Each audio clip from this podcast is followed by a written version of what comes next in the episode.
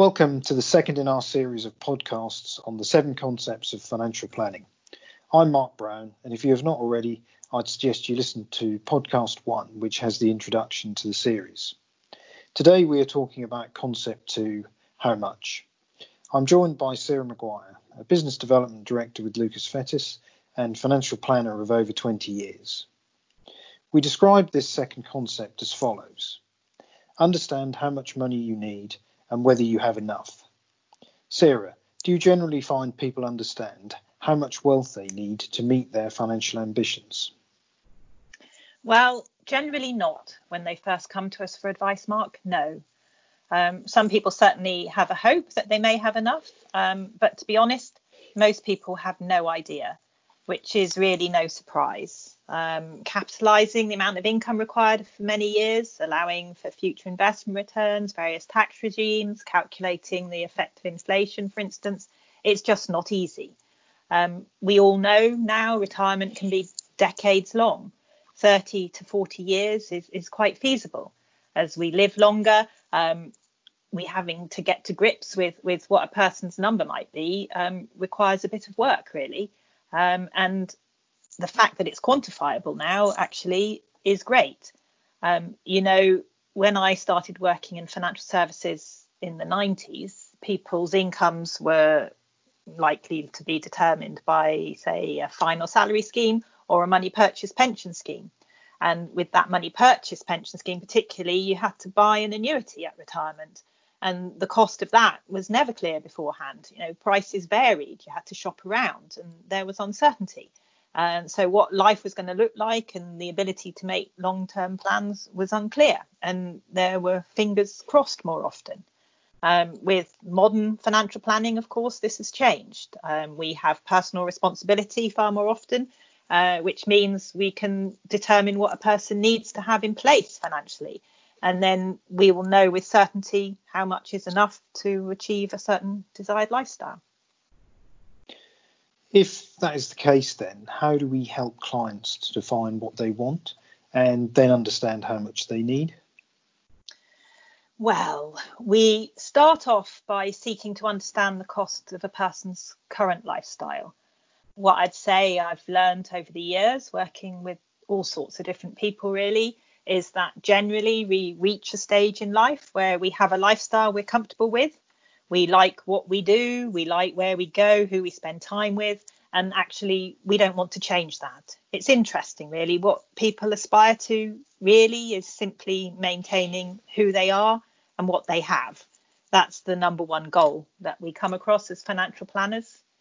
And, you know, even people who could change their lifestyle from selling a business or inheriting an amount of wealth actually find it hard to spend that extra money. They generally don't. It gets gifted to family. Conversely, of course, if you have to reduce expenditure because, of course, a source of income is lost, then that is extremely hard. Um, so I think really what I'm saying, Mark, is that we can plan with a reasonable degree of certainty um, once we've worked out what the current lifestyle costs. And then from there, we start using our cash flow forecasting software. Um, that's what is, is key to, to, to what we do, really. We work out what future lifestyle costs might look like, which interestingly actually are often lower than expected. The plan would be to have paid off a mortgage, no longer be bringing up children, etc.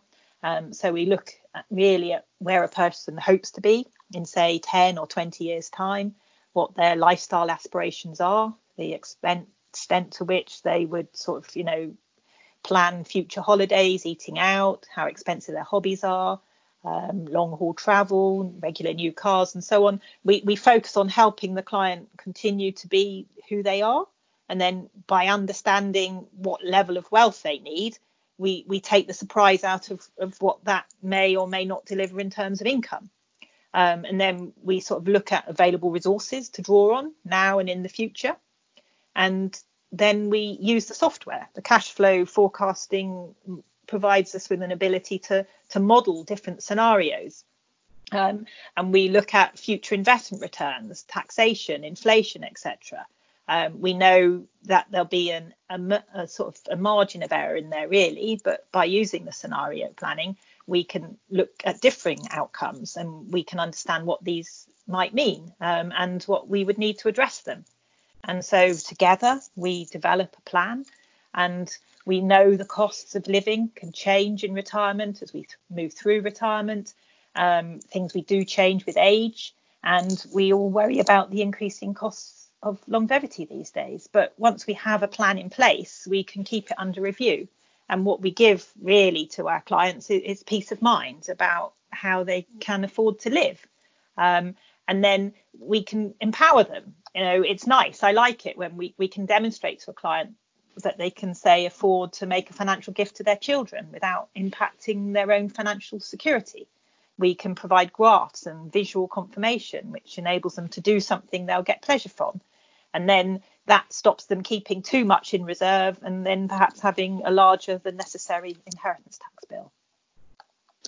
Thanks, Sarah. So, cash flow forecasting really is at the heart of any financial planning. Mm-hmm. But for this to be meaningful, you need to understand what your starting point is and what it is that you really want to achieve from your wealth. With that information, we can then work with you to develop a personal cash flow forecast and then manage this on an ongoing basis to hopefully turn ambitions into a reality. Moving on from this, when you're producing a cash flow forecast for a client, how do you approach investment risk? Well, yes, Mark, that's a really good question, actually. Um, anyone who's sought financial advice will know a person's appetite for investment risk is analysed at length, it's discussed.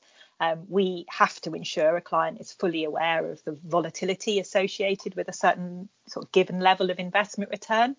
And what we know is that investors tolerate risk, really. It's a necessary part of seeking returns that will hedge inflation, be in excess of, of cash interest rates. Um, and if they take too little risk, returns will be low and there may be a shortfall in meeting their objectives. Um, but there is a big but here, really, Mark. Um, the risk questionnaire that the client, client completes is, is emotive, really. It records the extent to which they'd be distressed by volatility and the chance of a capital loss. Um, so it's psychological. Um, answers vary depending on on how the client's feeling at that point in time, what's going on in their world or the, the wider wider world really. Um, so it, it's not objective. Um, it's in you know it doesn't help us determine the level of return that the client needs in order to meet their goals. And so the cash flow forecasting empowers us to work with a client on not just their willingness to take risk, but much more importantly, their ability and their need. Um, so what I mean is that you know a client may be willing to tolerate high risk, but simply may not need to live with that volatility to meet their goals, um, because we all know that. Or in matching an investment plan to a low risk profile, we may then have to make decisions to invest more or extend the timescale or even amend those goals. So we gain knowledge using the cash flow forecasting process, and this is really powerful. And that means that the robust planning we undertake makes the outcomes more certain and, and meaningful. Okay, so I think the message coming out then is to understand how much risk you need to take and align your assets to this so you're not taking too much or too little risk. And the means of doing this is a personal cash flow forecast built for you. Mm-hmm. Before you go, Sarah, if you could pass on one tip on this concept, what would it be? Um, I think what I'd say is that early robust planning makes the long term cost significantly lower and increases the options that are available. Um, it gives greater control over timescales, it delivers peace of mind. Um, because we find client goals are generally achievable. Maybe the timescales need a tweak or the saving strategy needs a bit of tax planning. We're always keen to reduce the tax people hemorrhage and keep more of their wealth in their pockets. Um, so I'd say put yourself in control with your own plan and operate with certainty over your financial future. And it's even more important in the current climate, really. Thank you, Sarah. Well, that's all for this concept, which I hope you found useful. Why don't you try to think about how much you might need to achieve your own financial objectives and whether this seems possible? In our next podcast, we will talk, be talking about concept three time which I hope you can join us for.